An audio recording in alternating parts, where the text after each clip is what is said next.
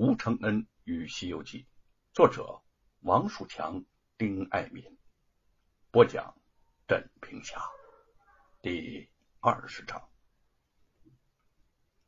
德安一路快马加鞭，马不停蹄的赶往北京城沈坤府邸。赶到门口的时候，沈坤正要上轿外出。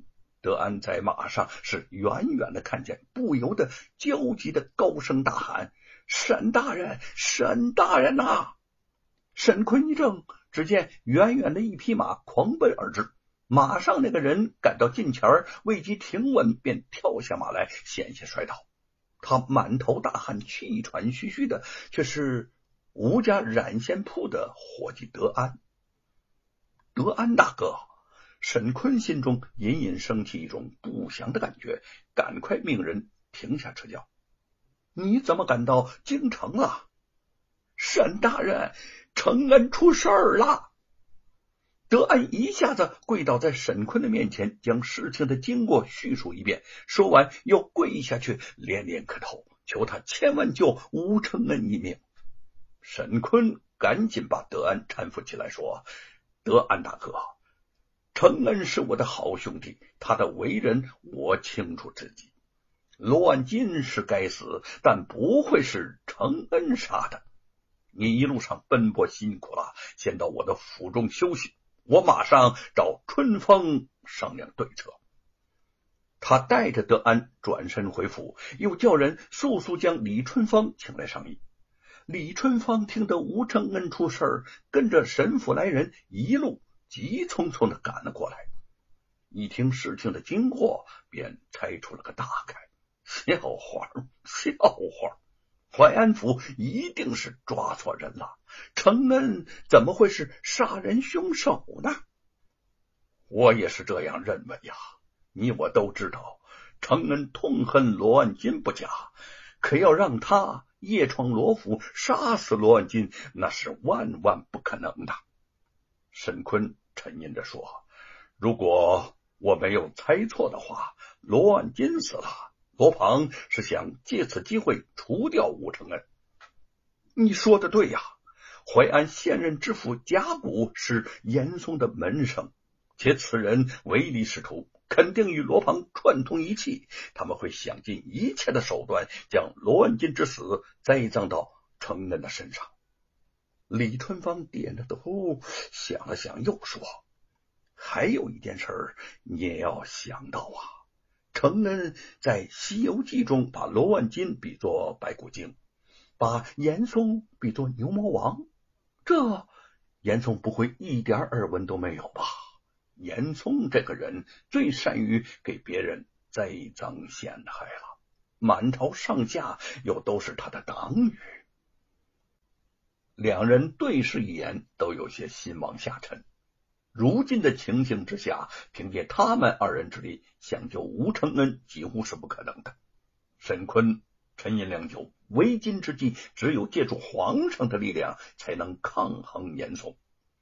但嘉靖皇帝一心炼丹求道，对朝政百事不问，能否让他们如愿呢？沈坤一咬牙说。我这就进宫面见皇上，向皇上请旨，亲赴淮安府查办这件案子，这样事情或许能有转机。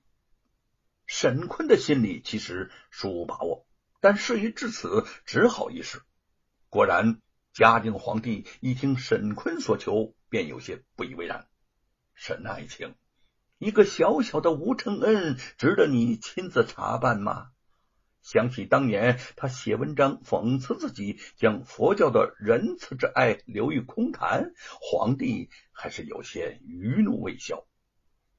沈坤硬着头皮说：“陛下，淮安府知府范谷平白无故的把吴承恩当做杀人凶犯给抓捕起来，实在是有违公道啊！而且百姓已经怨声四起，臣讨旨。”查办此案，为的是彰显陛下爱民敬民的恩德，这对陛下修道是大有益处的，请陛下体察臣的一片忠心。此时丹炉沸腾，嘉靖皇帝认真的看着炼丹炉，有些心不在焉了。好吧，好吧，这件事就由沈爱卿你去处理吧。沈坤极力按捺兴奋之情，谢恩告退，又怕严嵩先下手为强，怕他不等自己赶回淮安府就先斩了吴承恩。所以回府之后，马上派了一名亲信校尉，要他骑着快马火速赶往淮安府，面见知府范公，告诉他现在由自己奉旨查办吴承恩一案，在他到达之前，谁都不能生存吴承恩的一根毫发。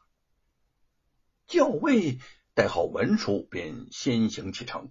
沈坤也立刻收拾行装，领人出发。不出沈坤所料，严嵩得知此事，派了一名差官径直奔赴淮安府。罗庞听到严嵩之令，如奉圣旨，马上就将他带到范谷的面前，得意的说：“范大人，这位差官是奉我伯父之命，专程给你传令来了。”范谷刚刚梦见夫人性命垂危，惊魂未定。哦哦这这荣荣幸荣幸，呃，上差请传首府大人的命令，下官是洗耳恭听。范大人，差官是傲慢的看了他一眼。首府大人要你将杀死罗恩金的凶犯吴承恩立即就地正法，不必按照以往的规矩上报刑部了。范谷。错愕不已，呆呆的站在那儿。范大人，你这回还有什么可说的吗？啊，你既然是我伯父的门生，那就一定知道违抗他老人家的命令是什么样的结果，还不快下令处决那个吴承恩？罗鹏眼睛一瞪：“你听清了没有啊？”那个范谷连连点头说：“呃，听听清了，呃，听听清了。”他见罗鹏。步步紧逼，又有严嵩的命令，不敢违抗。刚要下令将吴承恩五十处斩，便有一名差役跑了进来，惊慌的禀告说：“府门外有一位京城来的大人飞马传令，自称是钦差大人沈坤的先行官。”范谷听说钦差大人将到，不敢怠慢，抛下罗庞，急急出营。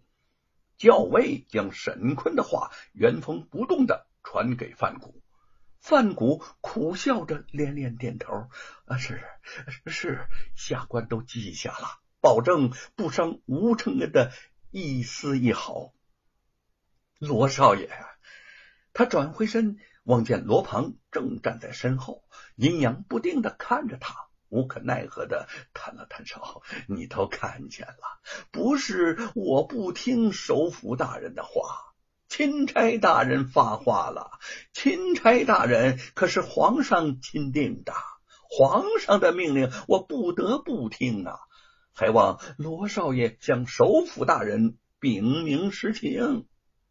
罗鹏咬牙切齿，佛笑而去。